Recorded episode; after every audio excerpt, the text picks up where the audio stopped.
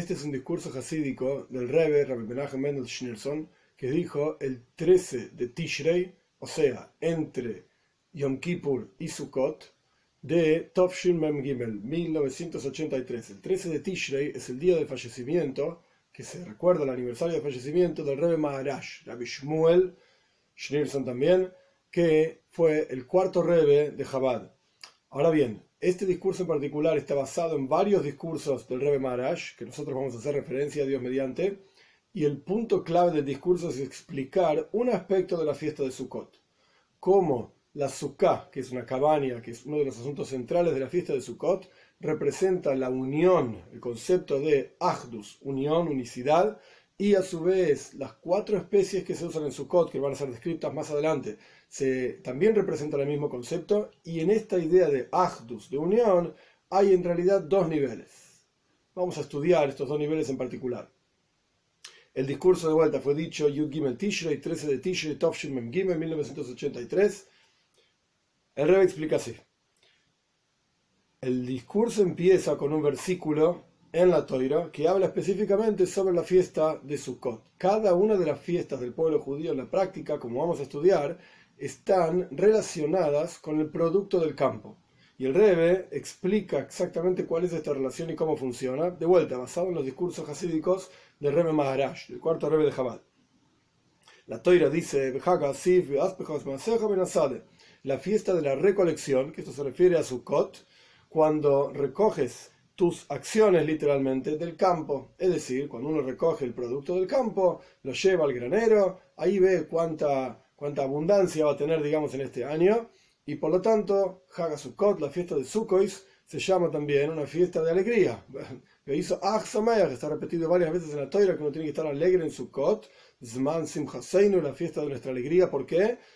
En términos de la relación directa de las fiestas del pueblo judío, como vamos a estudiar, Pesach, Shavuot y Sukkot, con el producto del campo, Sukkot representa la recolección y por lo tanto uno sabe cuánto va a tener. Esto es Simchaseinu, esta es la alegría en términos bien básicos y superficiales. Explica, Bala y Lula explica el Rebbe Maharaj, que de vuelta, su fallecimiento fue el trece de Tishrei, cuando el Rebbe dijo este discurso muchos años después, que el hecho de que las fiestas de peregrinación, como voy a explicar, fueron fijadas por los momentos del producto del campo, la intención principal de la Torá en esto es Tebuah Berrugnius, producto del campo espiritual. Ahora bien, en este discurso el Rebbe no explica este asunto, simplemente hace referencia a los discursos del Rebbe Maharaj. Y el Rebbe Maharaj explica de la siguiente manera. Punto número uno. Tenemos tres fiestas de peregrinación, se llaman Shalosh Regalim, las tres literalmente piernas, porque la gente iba hacia Yerushalayim, hacia el Beis Hamikdash, el templo, caminando. Hacían gran parte del camino, por supuesto, con carretas o lo que sea. El último tramo del camino lo hacían caminando y por eso se llaman Regalim. Regel en hebreo quiere decir pierna. Fiestas de peregrinación. Hay tres. Pesach, Shavuot, Sukkot. Pesach es el momento de la salida de Egipto. Shavuot es el momento de la entrega de la Toira. Sukkot es, en el momento de la salida de Egipto y a lo largo del viaje del pueblo judío por el desierto, Dios rodeó al pueblo judío con Ananda y Cebada, nubes de gloria. Y recordamos estas nubes de gloria saliendo, digamos, de la seguridad de nuestras casas durante siete días. Esa es la fiesta de Sukkot, fuera de Israel son ocho días. El punto es que salimos de la seguridad de nuestras casas, una casa diras kvá, se dice en el Talmud, una casa fija, y vamos a diras arroya, una casa temporaria, porque confiamos en la seguridad de Dios, etcétera. Esta es la fiesta de Sukkot. Bien, cada una de estas fiestas, a su vez, tiene una directa relación con la época del campo y el producto del campo. De vuelta, el Rebbe no explica esto en su discurso, sale de los discursos del Rebbe Maharaj, pero si no entendemos este asunto, va a ser difícil relacionarse con las cuestiones que el Rebbe está explicando en su propio Maimar, en su propio discurso. Pesach es el, se llama Haga Aviv, es el momento de Zman Aviv, del momento de la primavera. Y el momento de la primavera es el momento, en Eretz Israel, por supuesto, de la maduración de la cebada, seoira. Esto es Pesach. Y se llama así Haga Aviv, la fiesta de la primavera, directamente relacionada con la maduración del, de la cebada en el campo. La fiesta de Shavuot se llama Zman Katsir, la fiesta de la, de, de la cosecha. Ktsir, cosecha, y específicamente cosecha de hitim, de trigo. Y Sukkot se llama Haga Asif, la fiesta de la recolección de todos los productos del campo. De hecho, son tres asuntos en los productos del campo, que se refiere a productos propiamente dicho, tanto de seoira, tanto de cebada como de trigo. Se llama tiroish beitzar. Tiroish se refiere al vino, o sea, al producto de la viña, de la, de la viña, etcétera. Eitzar es el producto de las aceitunas, el aceite. Son esos tres asuntos que son recogidos en Sukkot, llevados al granero donde corresponde. Y como dije antes, en términos sencillos y superficiales, esto demuestra la, la riqueza que va a tener la persona durante ese año. Eso es Haga Asif y esto genera alegría. Muy bien. ¿Qué significa esto espiritualmente hablando? Porque acabamos de decir que el Rebbe hace referencia a los discursos de Rebbe Maharaj, del cuarto Rebbe de Chabad, al respecto de que la razón principal por la cual la Toiro fija, o sea, Dios, la voluntad divina, es que cada una de las fiestas de peregrinación del pueblo judío estén directamente relacionadas con el momento del campo, los ciclos y tiempos de la, del producto del campo, es algo espiritual. Quiere decir que el producto del campo tiene que tener alguna cuestión espiritual. Beskitsur, en resumen, la idea es así. El concepto de sembrar, uno siembra, luego crece y luego uno recorta, etcétera. El concepto de sembrar es que uno pone una semilla en la tierra, esa semilla se pudre y crece en la práctica algo extremadamente mucho más poderoso, digamos, mucho más fuerte que lo que uno plantó. Uno plantó un granito de trigo y crece un montón de espiga, una espiga con un montón de granos de trigo. Quiere decir que hay una amplitud muy grande a partir de que una pequeña cosa se pudrió en la tierra. Y esta es la idea del descenso de la neshama dentro, dentro del cuerpo, el descenso del alma en el interior del cuerpo.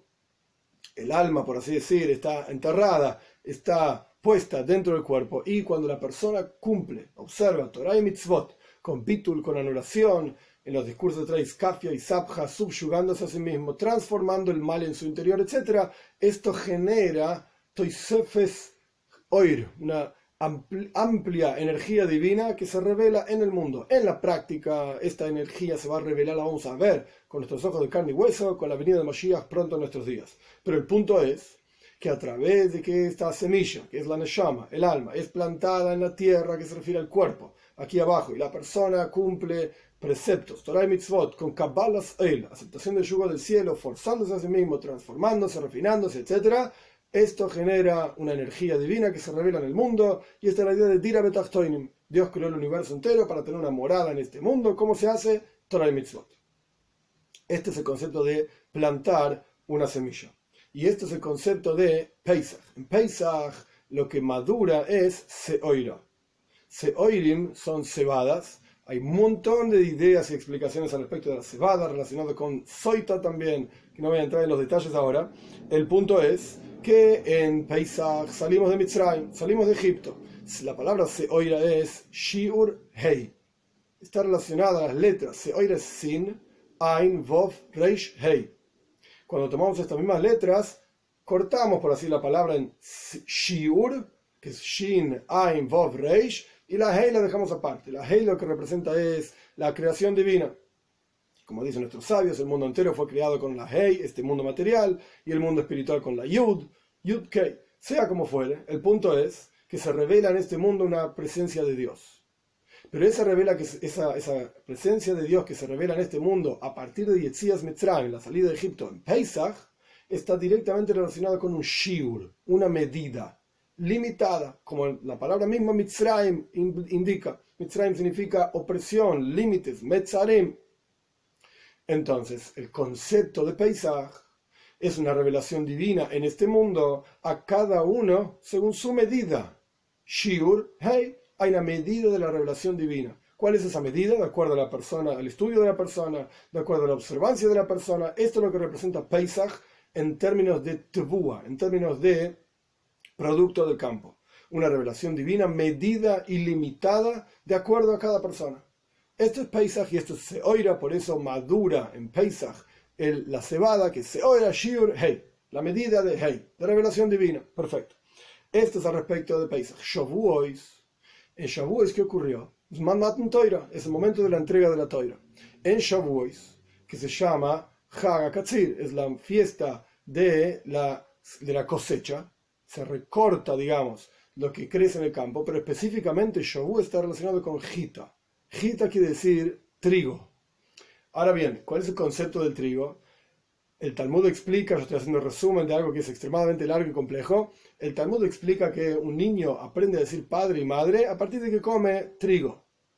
A partir de que come trigo.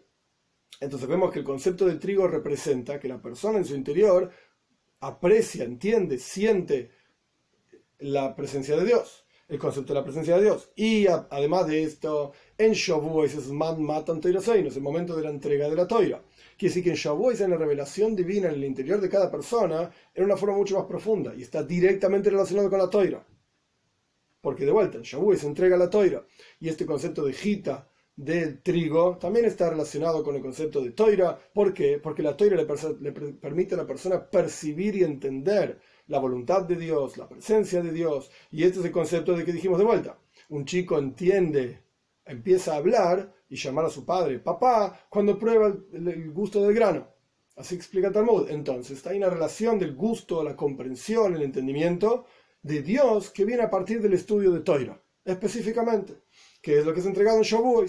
Entonces en Shavuot es Zman Katsir, es el momento del recorte del producto del campo, y este recorte del producto del campo genera, cuando uno recorta, genera pan, porque uno puede cortar el trigo y hacer pan con ese trigo, que de vuelta el pan tiene un gusto, y ese gusto es la comprensión divina, entender, disfrutar de ser Yehudí, disfrutar de cumplir una mitzvah. Esto es lo que representa Shavuot en respecto de el producto del campo, el recorte del grano, que se refiere específicamente al trigo.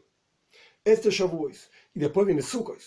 En Sukkot dijimos que hay una Asif, es Haga Asif, es el momento de la recolección, en donde cuando la persona recolecta todas las cuestiones, hace de algo que son muchas cuestiones diferentes, las pone todas en el mismo granero y hace una tebuah, por así decir, un producto, una cuestión. Como dijimos anteriormente, que hay tres cuestiones que la Toira misma dice que en, en Sukkot se recolectan. Dagan, tiroish y tzar. Dagan significa el producto del campo, granos. Tiroish quiere decir vino. Y tzar quiere decir aceite. Uno toma estas tres cosas, que en la práctica son tres partes de la Toira. Así explica el Rebbe Maharaj, y el Rebbe lo va a traer también más adelante en su discurso. El Rebbe Maharaj dice que Dagan se refiere, el grano se refiere a la parte revelada de la Toira. Talmud, Midrashim, Humash, la parte más conocida, por así decirlo, de la Toira. Después tenés el concepto de Tiroish, Tiroish quiere decir vino, que se refiere, así dice el Rebbe Maharaj, a Gadetal Sheba Toira, las partes de analogías, las partes de alegorías en la Toira, la Agadá, las, las historias de nuestros sabios en el Talmud, etcétera, en el Midrash. Esto también es a Gadetal Sheba Toira, esto es Tiroish. Y Tzar, el aceite, se refiere a Rosin de Raisa, los secretos de la Torá, mística judía, Kabbalah, Hasides, etcétera.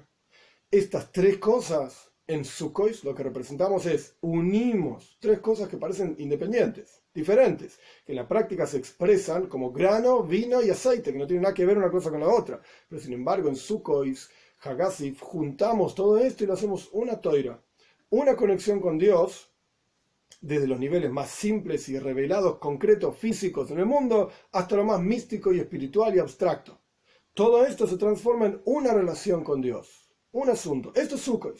Entonces vemos que, volviendo al comienzo del resumen, que se necesita un poco largo, pero volviendo al comienzo de la cuestión, y a la, la primera y la segunda línea del discurso, del Maimar, el Rebbe Maharaj explica que la razón por la cual la Toira relaciona directamente las fiestas del pueblo judío, Shalosh Regalim, las tres fiestas de peregrinación, Pesach, Shavuot y Sukkot, con el producto del campo, se refiere principalmente al producto del campo espiritual. Que en resumen de resumen, lo que quiere decir es que un Yehudí observa mitzvot con Kabbalah Soil, aceptando el yugo del cielo, esto se refiere a Pesach, y la persona estudia Toira, que se refiere a Shavuot y Sukkot. En Shavuot, la revelación de la presencia de Dios en forma esencial con Matan Toira, como está escrito, Ana Nafshik Sabis y Hobis, Anoiji, yo a mí mismo me entregué en estos escritos. La esencia de Dios se revela en Shavuot, y no medida de acuerdo a cada uno como es en Pesach. Y en Sukkot es incorporar eso, unirlo, todo eso, en una sola cuestión que, por supuesto, influencia la vida de la persona en forma completa. Esta es la segunda línea del discurso, el resumen de lo que trae el Rebbe Maharaj. Y esta es la razón por la cual, continuamos en el discurso del Rebbe, y esta es la razón por la cual se fijó Hagasukhoi, que este discurso específicamente habla de Sukkot, no de las otras fiestas, en el momento de la recolección del producto, al punto tal que se llama Haga Asif, la fiesta de la recolección, porque el asunto de Hagasukhoi, la fiesta de Sukkot, está relacionada y viene directamente después del trabajo, la avoid de aseifas a tebuah, la recolección del producto. Como dice el versículo, y lo pone entre paréntesis el Rebbe, vas a recoger el producto del campo, grano, y vas a recoger el vino y el aceite, berrugnius, espiritualmente hablando. Sukkot es el resultado de Asif. Haga Asif, su momento de la recolección, es el resultado de esa recolección. Y así como cuando uno recorre, recoge producto del campo, literalmente, físicamente hablando, y esto es antes de que empiece el Yom Tev, porque en Yom Tev, en la festividad propiamente dicha, no se puede recolectar. Lo mismo ocurre en, en Shavuot. Shavuot se llama Zman Katsir, la fiesta de la, de la cosecha, pero en Shavuot no se puede cosechar. Es antes de Shavuot que se cosecha. Lo mismo pasa con Sukkot. Sukkot se llama Haga Asif, la fiesta de la recolección, pero en Sukkot no se puede hacer Asif. Como pregunta el Rebbe, y esta es la, la, la pregunta de la Gemara, del Talmud, de Yom Tev Mishari, ¿acaso se puede en Yom Tev hacer recolección? No, es antes de la recolección. Y así como de vuelta, Sukkot es el resultado de toda la recolección, de la, de la recolección físicamente hablando, del grano, etcétera, grano, trigo, etcétera, de la misma manera espiritualmente hablando, después de todo el trabajo de cuando ustedes recogen, es el versículo, cuando ustedes recogen el producto de la tierra, entonces van a festejar la fiesta de Hashem durante siete días. Esta es la fiesta de Sukkot, siete días, resultado de toda la recolección anterior. Rosh Hashanah, los diez días de Tshuva, Yom Kippur y por supuesto Pesach, Shavuot, todas las ideas que fueron explicadas, Kabbalah, la aceptación de Yubal del cielo, la Toira como una cuestión esencial conectada con Dios y como, tres, como se expresan tres asuntos diferentes, la parte revelada, las alegorías, la mística, etcétera. Todo esto genera Hagasukhoi y Shivas Yamim, una fiesta de Sukkot durante siete días. Y tenemos que entender la relación que hay entre Hagasukhoi, la fiesta de Sukkot, cuyo nombre es por las cabañas que hacemos, Sukkot Teishvu, Basuco Teishvu, Shivas Yamim desde la Toira. En Sukkot, en cabañas, hay que asentarse durante siete días. Hay que entender qué tiene que ver eso, la cabaña, Sukkah, con recoger el producto del campo, el producto de la tierra. Explicamos que Sukkot viene, qué lindo, después de toda la recolección, toda la cuestión espiritual, pero qué tiene que ver con sentarse en una cabaña. Entonces el Rebbe pregunta esto, y también tenemos que entender cómo está preguntado y explicado en varias explicaciones hasídicas, en varios discursos hasídicos, aquello que está escrito, el versículo dice, en cabañas van a sentarse siete días, y después el versículo continúa diciendo, todo ciudadano con la Ezra Israel y Basuco, todo ciudadano de Israel, el pueblo judío, tiene que asentarse en cabañas. Pero al principio el versículo dice, Basuco y Teishvu, con taf, siéntense como una orden, y después dice Basuco y Yeishvu. Y en Sukkot se van a sentar, en futuro se sentarán. Aparentemente el mandato de Basuco y Teishvu, la, la, la orden de hacer una suká, la mitzvah de hacer una suká y sentarse en la suká, es para todo el pueblo judío, es por igual. Y entonces, ¿qué agrega el versículo? Diciendo al final del versículo, con la Ezra Israel y Basuco, todos los ciudadanos de Israel y el pueblo judío tienen que sentarse en Sukkot. Está repitiendo lo mismo. Basuco, Teishvu, Shivas Yamim, en Sukkot hay que sentarse siete días para todos. Después todos los ciudadanos tienen que sentarse en Sukkot. Es una repetición. Y también tenemos que entender por qué al comienzo del mandato del versículo dice Teishvu, siete días, siéntense con taf, siéntense siete días, lo que no es el caso con el segundo pedazo del versículo que todavía no entendemos para qué está, pero en la segunda parte dice, con la Ezra, todos los ciudadanos, dice Yeishvu, siéntense. Y no dice cuántos días, simplemente dice siéntense en Sukkot. Entonces evidentemente hay, son dos cuestiones diferentes.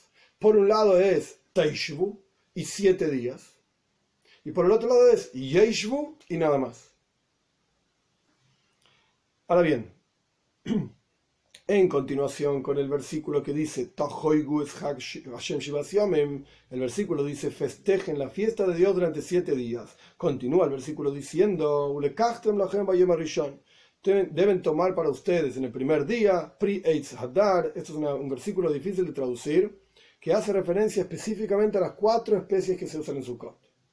Esroi, lulav, hadas y araba. ¿Qué significan estas cuatro cosas? Esroi se traduce en general como citrón, parece un limón, pero no es. Lulav es una hoja de palmera, cuando está creciendo arriba de toda la palmera todavía parece una espada. Eso es el lulav, hoja de palmera. Hadas significa mirto, se traduce en general, es una ramita con un aroma muy rico, es una ramita que tiene tres hojitas que crecen en cada punto, digamos, de esa ramita. Cada tanto en la ramita, cada dos centímetros, una cosa así, van creciendo unas hojitas y crecen tres hojitas por cada punto de crecimiento en la ramita. Ese es el mirto. Y después araba se traduce en general como sauce, que es una ramita también, en donde crecen dos hojitas, que las hojitas que crecen son más alargadas, las hojitas del, del hadas parecen ojos. Ojitos, la forma de un ojito, chiquitita y redondita, con las puntas, etcétera. Y la hoja de la araba, que se traduce como sauce, ya dijimos, son dos hojitas que crecen en cada punto de la ramita y parecen como labios, las hojitas alargadas, más, largadita, más alargaditas. La Toira, ¿cómo dice esto? La Toira dice esto con un versículo. La Cajta, en ejemplo, llama Rishon, el primer día de Sukkot deben tomar Pri-Eitz Hadar, traducción literal, un fruto del árbol hermoso, se refiere al esroi. Kapois tumarim, kaf significa palma, palma de palmeras, una hoja de palmeras. Anof eitz ovois, una rama de un árbol ovois, av significa literalmente grueso, se refiere al hadas, pero se refiere aquí, ovois significa que crecen varios en un mismo punto, como vamos a estudiar. Ve'arbe nojan, y las arovois, las plantas que crecen cerca de un cuerpo de agua, Arbei Nahal, que se refiere específicamente a las arobois, y como dijimos anteriormente, araba se traduce sauce. Entonces, después de que la Toira nos dice, hay que hacer una sukkah, hay que hacer una cabaña, sea lo que fuera que quiere decir, y la relación que tenga con recolección del campo, que no sabemos, la Toira después nos dice, deben tomar estas cuatro especies en Sukkot. Que esta mitzvah también está relacionada con Haga Asif, obviamente está relacionada con la fiesta de la recolección, con Sukkot. Si Sukkot se llama Haga Asif y en Sukkot hay que tomar cuatro especies, pues entonces las cuatro especies también están relacionadas con la recolección. Porque el momento de esta mitzvah es justamente Bayoim Rishon, el primer día de Sukkot, porque en la Toira dice Bayoim Rishon, el primer día de Sukkot es cuando recojan, como trajimos anteriormente del versículo, el producto del campo. El Rebbe está mostrando que la Toira misma, en los versículos mismos aparece la relación entre el, el primer día de Sukkot, que cuando es el primer día de Sukkot, cuando recojan el producto del campo, es el primer día que deben hacer lo kachtem lahem, tienen que tomar estas cuatro especies. Y a pesar de que la mitzvah de, la, de las cuatro especies, dalet mínima, así se llama, la mitzvah de las cuatro especies, no está relacionada tanto con la fiesta, esencialmente, como la fiesta de sentarse en una sukkah, porque de vuelta, la sukkah es la cabaña, y las cuatro especies son cuatro especies, son dos mitzvot diferentes, una mitzvah de las cuatro especies, otra mitzvah de la cabaña. Y como se entiende también, que la mitzvah, la obligación de la mitzvah, del precepto de sentarse en una sukkah, es en todos los siete días de la fiesta de Sukkot. Incluso la noche de Sukkot, en cuanto empieza el día, todas las, las fiestas judías empiezan de noche, a la noche ya hay una obligación de, de comer en la sukkah. Pero a la noche no hay una obligación de las cuatro especies. La Torá dice, deben tomar el primer día, durante el día es la obligación de las cuatro especies, no durante la noche. Quiere decir que son dos obligaciones independientes. Por un lado está la obligación de la sukkah, comer en la sukkah, vivir en la sukkah, etcétera. Teishvu ke'in tadulu, dice la Gemara del Talmud. Siéntense en la sukkah, así como ustedes viven en la casa, tienen que vivir en la sukkah. Perfecto. Pero esa obligación empieza de noche, en cuanto empieza el Yom Tov, la fiesta. Por el otro lado, la obligación de las cuatro especies no tiene nada que ver con la sukkah. Se acostumbra, entre paréntesis, a hacer las cuatro especies en la sukkah, tiene un significado místico, la proyección de las revelaciones divinas de la sukkah, makifin de bina se llama, sea lo que fuera que quiere decir, proyectado en el interior de la persona, como va a aparecer al final del discurso también. El punto es que son dos mitzvot diferentes. Sukkah, cuatro especies. Y el Rebbe pone entre corchetes esta misma idea, justamente, de cómo vemos que son dos cuestiones diferentes. Porque la obligación de la Sukkah es durante siete días. Como dice la Toira, Basuco Teishvu Shivasyom, en Sukkot asiéntense durante siete días. En cuanto empieza la fiesta, lo que no es el caso con la obligación de, la, de las cuatro especies, empieza a la mañana, en el amanecer, o en Alei Sashahar, en el amanecer, idealmente en Neitzahama, cuando brilla el sol. Y como dice la Toira, en el primer día, son dos mitzvot independientes, entonces Sukkah por un lado, cuatro especies por el otro. Y sin embargo, vemos de los versículos, como dijimos anteriormente, cuando ustedes recojan el producto del campo, festejen la fiesta de Sukkot durante siete días, y después el primer día debes tomar las cuatro especies. Así que esta mitzvah de las cuatro especies también está relacionada con el primer día de Sukkot. ¿Cómo se llama Sukkot? Haga Asif, la fiesta de la recolección. Este es el primer capítulo del Maimar, del discurso, un capítulo largo, pero yo lo hice largo también por el resumen de qué significa el producto del campo, espiritualmente hablando. Ahora bien, el Rebbe planteó entonces varias preguntas. Las preguntas básicamente son, ¿qué significa el concepto de Asif, de recolección espiritualmente hablando? Las fiestas tienen que ver con eso. Y preguntamos, ¿qué tiene que ver la fiesta de Sukkot, Sukkah, cabaña, con el producto del campo, con recolección del producto del campo? Preguntamos también, ¿por qué el versículo que habla de Sukkot habla de Teishvu, y después habla de Yeishvu, habla de siete días, y después habla de simplemente sentarse en la Sukkah? Y preguntamos también, ¿qué relación tienen las cuatro especies de Sukkot con el producto del campo? ¿Veis? Segundo capítulo. Para entender esto, es decir, específicamente la relación de las cuatro especies de Sukkot con el producto del campo y la recolección específicamente del producto del campo, tenemos que hablar primero de otra cosa que dicen nuestros sabios en el Midrash. Nuestros sabios dicen, cuando la Toira dice Pri Eitz Adar, el fruto del árbol hermoso, este se refiere a Dios. Hay que tomarlo a Dios, por así decirlo. Tienen que tomar el primer día a Dios. Cuando se refiere a Kapo Istmarim, que esto es el Lulav, no, el, el primero era el Esra, que el segundo es el Lulav, Kapo Istmarim es la hoja de palmera, y Akadosh Baruj Hu también, es Dios. Ana Feitzavois, cuando se refiere a la Das, que es el mirto, y Akadosh Baruj Hu también es Dios. Y cuando dice Arbei Nahal, las eh, Arabois, que son el sauce que crece cerca de un río, etcétera, y Akadosh Baruj Hu también. Y el Midrash, el Rebbe trae acá entre paréntesis, el Midrash trae pruebas de diferentes versículos que nos explican que al fin y al cabo, cada una de estas cuatro especies, que entre paréntesis tienen montones de simbolismos, el punto es acá, en este contexto, cada una de las cuatro especies es una referencia a Dios. Lo que uno debe tomar es a Dios. Y está explicado en los discursos hasídicos del Rebbe Maharaj, que de vuelta, este discurso fue dicho en el día de su fallecimiento, que muchos años después, por supuesto. El hecho de que cada una de las cuatro especies es una alusión a Dios, ¿por qué? Es por el concepto que cada una de estas cuatro especies indica achdus, unión. En cada una de ellas, como vamos a estudiar, está expresado el concepto de unicidad. El Pri Eitz Adar en el Esroi, que es el fruto del árbol hermoso. ¿Por qué se llama Hadar, hermoso? Otra forma de traducirlo es Dar, que vive. El fruto del árbol que vive. ¿Qué significa que vive? Porque vive en el árbol, como dice el Talmud, vive en el árbol de año a año. En la práctica, el Esroi, si uno lo deja crecer en el árbol, crece en un tamaño enorme.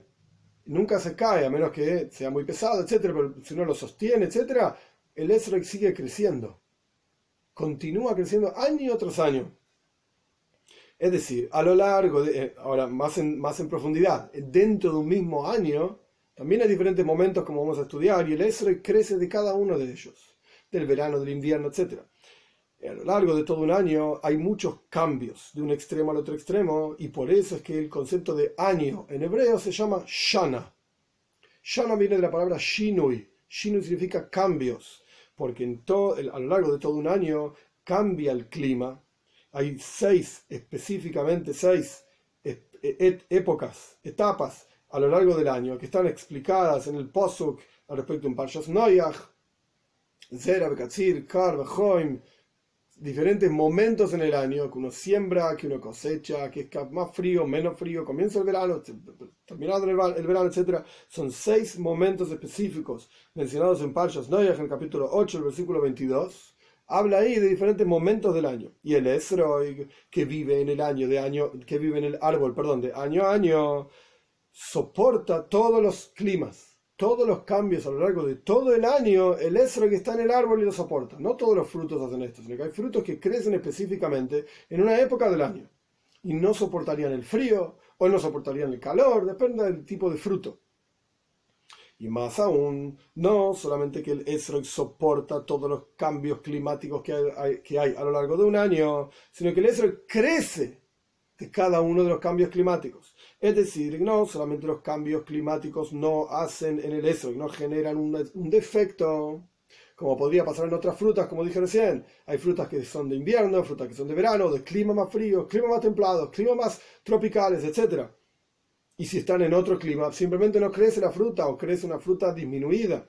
No solamente que el Esrog no es disminuido por los diferentes cambios climáticos, sino que él acepta, recibe y crece de cada uno de esos cambios climáticos. Este es el verdadero concepto de achdus, de unión, que vemos en el Esrog. Es decir, unifica el Esrog todos los cambios climáticos. De todos de ellos, de, todo, de cada uno de ellos se transforma en una cosa. Es decir, el Esrog, el Esrog crece y se desarrolla absorbiendo energía de cada uno de los cambios climáticos. No es el contexto del discurso, pero la, la enseñanza es clara. De todas las situaciones en la vida, la persona crece, incluso las situaciones que son invierno, frío, oscuridad, etcétera. Uno debe crecer de eso también. No es fácil crecer en verano, cuando el sol brilla y es lindo, etcétera, y de día. En la noche también hay que crecer. Las dificultades también hay que crecer. Esto es lo que representa el Esrog en términos de achdus, de unión. Y por eso el Esrog es una alusión a Dios, que es achdus pshuta, es la unión absoluta, simple. De, lo, de la misma manera el lulav. El lulav era la hoja de palmera. Kapois tumarim. Se lee en la toira kapois, como si dijésemos hojas, palmas en plural. Pero en la, parte, en la práctica está escrito en las letras capaz, una hoja. Y nuestros sabios dijeron que tiene que ser kapois. ¿Qué quiere decir kapois? Que tiene que, que tiene que ser más de una palma. Que las hojas tienen que ser de manera tal, las hojas de esta, de esta palmera, las hojas de palmera, si prestan atención, son como si fuese en el medio una columna, y después hay un montón de hojitas que salen hacia los costados. Pero cuando crece, sale en el comienzo de su nacimiento, digamos, arriba de todo en la palmera, está todo pegoteado. Todas las hojas que posteriormente se van a abrir están todas pegadas a, las, a la columna central de la hoja de palmera. Entonces nuestros sabios explican que las hojas deben ser de manera tal que se puedan unir y pegar juntas con la shedra, se llama, con la columna central del lulav, como si fuesen una sola cosa. A pesar de que hay otros árboles cuyas ramas y hojas son cercanas a la columna central, hay muchas hojas que vos las podés pegar, pegotear, y van a quedar pegadas a la columna, a la rama central donde crecen.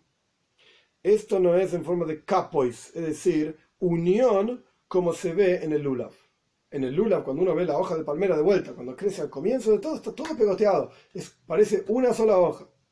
Solamente si uno la deja en el árbol, esa hoja se abre. Entonces, vemos que existe el concepto de achdus, unión, en el lulav, que es toda una hoja pegoteada, y es la hoja de los árboles, digamos, que hay dando vueltas, que uno podría analizar y ver, que más indica y muestra este asunto de unión. Todas las hojas pegoteadas a la, a la columna central, digamos, de esta hoja. Esto es respecto del lulav, la hoja de palmera. De la misma manera, el achdus, el mirto, la toira dice, anaf eitz avois. Una rama de un árbol de avois. Avois, ¿qué significa avois? Literalmente se traduce como av, grueso. Pero el punto es que avois, el Talmud explica, tloso behatkino, que hay tres hojitas que son como más gruesas, como un ojo parecen. Tres hojitas que crecen en un mismo punto. Es una ramita que crece cada punto donde crecen hojitas. hay tres que crecen del mismo punto, que a pesar de que son tres hojitas separadas, y esto representa una gran división. Estamos hablando de unión y achdus, unificación, unión, unicidad, y acá tenemos tres hojitas que crecen, que el concepto del número tres representa muchísima división. Dos ya representa división. Uno, por supuesto, es unicidad. Dos es división. Tres, muchísima división. Mucho, mucho más profunda la división. Sin embargo, son abois, es decir, están juntas las tres en un mismo punto. Crecen ambas tres de un mismo punto. Entonces, a pesar de que hojitas son tres, la idea de unión y unicidad en el Hadass, que esto es lo que representa a Dios, está representado en que las tres hojitas en la práctica surgen del mismo punto. Y están unidas en el mismo punto en la ramita. Y de la misma manera la aroba, que tradujimos como, sau, como sauce, arve y noja, los sauces que crecen cerca de una, un cuerpo de agua, así dice la toira, que se llama en la Gemore, ajvana. Este es el nombre arameo de la aroba, ajvana. Y ajvana, ¿por qué se llama así? Porque gdelim be ajva. Ajva significa hermandad, todas juntas. Cuando uno ve una, una plantación de, de arabois, están todas creciendo juntas cerca del agua, necesita mucho agua la araba, crecen todas juntas, todas como si fuesen como si fuese en un pantano, crecen todas juntas una al lado de la otra. Ajva, unión. Y a pesar de que son arvei, en plural, sauces de un cuerpo de agua, y esto es en plural, indica el concepto de multiplicidad, sin embargo, crecen de ajva, crecen en hermandad y en unicidad, y esta es la forma en que están, se encuentran en la naturaleza, de, de, literalmente hablando. Entonces vemos como también la araba representa la unicidad. Ahora bien, este concepto de achdus, este concepto de unicidad que se encuentra en cada una de las especies, es en forma que de multiplicidad se transforma en unicidad. Y así como es en el Esrek, que los climas de las seis etapas del año son diferentes uno del otro, al punto tal que son opuestos incluso, verano, invierno, etcétera. Y a pesar de esto, sin embargo, se unifican luego y se transforman una cosa en una cosa. En el Esrek es una cosa que creció de cada uno de estos seis climas. Y de la misma manera en el Lulav, en la hoja de palmera, de esto mismo, que decimos que tienen que ser capois, que tienen que ser diferentes hojas, se entiende que hay hojas, en plural, que están separadas y hay que unirlas. En la práctica crecen unidas y uno le pone una unión, incluso al, al lulav también cuando lo, lo prepara para cumplir la mitzvah. Y de la misma manera en el hadas, en el mirto, también tienen que ser tres hojitas separadas y sin embargo se unifican una con la otra porque crecen todas del mismo punto. Y de la misma manera las arobois, en el sauce, son muchas arabois, arvei, nojal, en plural, hojas, digamos, de sauce, y sin embargo están todas juntas porque crecen de ajva, crecen en un, un, unicidad, en hermandad. Entonces vemos cómo de multiplicidad se transforma en un objeto, una cosa, unicidad, y esta es la alusión en cada una de las cuatro especies a Dios, que es la unicidad absoluta. Este es el segundo capítulo, en donde vimos el concepto de las cuatro especies. Cada una de estas cuatro especies es una alusión a Dios, y en cada una de ellas vemos multiplicidad transformándose en unicidad. Tres, y esta es la relación que hay en la mitzvah de las cuatro especies de Sukkot con la fiesta propiamente dicha de Sukkot, porque el concepto de la Sukkah es Shalom, Sukkah es Shalom, paz. Esta es la cabaña, digamos, de Sukkot, Shalom, paz, es decir, que de mucha cosa se transforma en uno. Paz, ¿qué, qué simboliza? Que hay, como decimos, hoy se Shalom y Meroimov, que Dios hace paz en los cielos. ¿Qué pasa? ¿Están peleando en los cielos? No. En los cielos está el concepto de Gesed, bondad, el concepto de Gvura, severidad, y son dos opuestos. Y Dios es hoy se Shalom, Dios hace paz, digamos, entre estas dos cuestiones. De la misma manera, el concepto de paz representa cuando hay opuestos y esos opuestos se unifican en un mismo asunto. Y esto es la azúcar. Esto es lo que representa la azúcar. Acá el Rebbe pone una nota interesante que uno de los simbolismos de la azúcar es como la Teivas Noyaj, como era el arca de Noyaj. El arca de Noyaj representa la paz y la, uni y la unión que va a haber en la época de Moshiach, en donde los animales salvajes no van a dañar y no van a hacer nada malo, etcétera, como está escrito con Zevin Keves, el, el lobo va a vivir con la oveja. Entonces, la, la teiba de Noyaj, en el arca de Noyaj, en la práctica ocurrió algo similar a lo que va a ocurrir en la época de Moshiach, donde todos los animales vivieron todos juntos y ninguno se dañó al otro, a pesar de que por naturaleza uno comía al otro, pero no ocurrió. Esto es la idea de paz que, va, que ocurrió en la época del de arca de Noyaj, y es la idea de la Sukkot también. Es una especie de revelación de la paz que va a haber en la época de Moshiach. Esto es una de las ideas que representa la Sukkot. Entonces, aquí se entiende al respecto también de Haga Sukkot. Así como la Sukkot, la cabaña esta, genera, re, representa, alude a paz, al concepto de unión de opuestos y paz, de la misma manera, al respecto de Haga Sukkot, es como dijimos al comienzo del discurso, que por qué se llama Haga Sukkot, es la fiesta de las cabañas, porque la Toiro dice, Sukkot y Teishvu, hay que sentarse en cabañas, que el asunto es que de muchos asuntos diferentes transformamos en uno, achdus. Y esto es la razón por la cual Hagasukhoi y Shivas Yomim, la fiesta de Sukkot, son siete días, que los siete días es el concepto de división, separación, porque cada uno de los siete días de la semana representa una cuestión diferente y es diferente del otro. El domingo no es igual que el lunes, el lunes no es igual que el martes, así sucesivamente, al punto tal que cada uno, entre todos los siete días de la semana, representan todo el tiempo. Ahora vamos a ver esto, porque los siete días de la semana son siete días de un ciclo. En el judaísmo el tiempo no se ve como una línea recta sin fin, sino que en el judaísmo el tiempo se ve como un círculo o una espiral, donde se va repitiendo en forma constante cada una de las cosas que ya ocurrieron en los, días, en la, en los momentos anteriores. Cuando llega Pesach o cuando llega Sukkot, es el quince de Tishrei, no es una cosa nueva que nunca existió, sino que es algo en realidad que se repite. El quince de Tishrei original, cuando ocurrió Sukkot, o cuando Dios determinó que tenía que pasar Sukkot, o Pesach, lo que, la fiesta que sea, cuando llega en un año nuevo, ese mismo día se revela la misma energía que ocurrió en el día original, solamente que en otro nivel. Por eso decimos que es una especie de espiral, o como un resorte, que se van repitiendo las mismas vueltas. Uno se encuentra en el mismo nivel que se encontraba antes, pero en otro estado, por así decir, en la misma lugar de la vuelta del círculo que, que otro año, pero en otro estado, en otro nivel, en otro lugar de avance. Y el Jumejai el Joil, avanzamos en nivel a nivel, de fuerza en fuerza. Y este es el concepto de la semana en el judaísmo. Y vamos a ver, arriba va a decir en, en un minuto. Esta es la razón por la cual cada día de la semana en hebreo se llama Yom Rishon, Yom Sheni, el primer día, el segundo día. ¿Cómo primer día? Después de, aparentemente, desde la creación del mundo hasta ahora, ya pasaron miles y centenas de miles de días. Entonces, ¿por qué decimos que el primer día, el domingo se llama primer día, y el segundo, el lunes se llama segundo día? Entonces, ¿cómo primer día? Debe ser el número de no sé cuántos miles de miles de miles de días. Y la, la explicación es conocida. ¿Por qué es así? ¿Por qué nos llamamos primer día al domingo, segundo día al lunes, etcétera? Porque estos son siete días de un ciclo que vuelven a repetirse en forma constante. Son siempre los mismos siete días, así como el primer día de la creación. Había una energía de, divina determinada que se llamaba Gesed, bondad. En todos los domingos de toda la existencia se revela esa misma energía. Y así como el segundo día de la creación había una revelación divina que se llama Gvura, severidad. El primero era Gesed, bondad. El segundo, Gvura, severidad. De la misma manera, todos los lunes de toda la existencia se revela esa misma energía de Gvura, de severidad.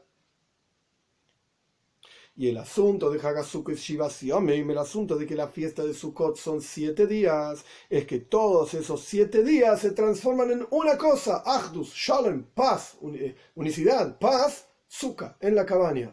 De los siete días hacemos una sola cosa, la fiesta de Sukkot, la fiesta de cabañas. Entonces vemos que hay una relación directa entre las cuatro especies de Sukkot, que cada una de ellas representa achdus, unión, y hace referencia a Dios, como unicidad absoluta, y la fiesta de Sukkot, porque la fiesta de la Sukkot también representa unión, la, fiesta, la Sukkot también representa achdus. De hecho, nuestros sabios dicen, Kol Israel reuim leish besukkah achas, todo el pueblo judío podría estar sentado en la misma sukkah, a pesar de que somos todos diferentes, todos en una misma cabaña, porque representamos todo lo mismo. La cabaña, la sukkah, es la unión de diferentes cuestiones y transformar todas esas cuestiones en una sola unicidad, en una sola cuestión Este es el tercer capítulo, Dios mediante. Seguimos mañana.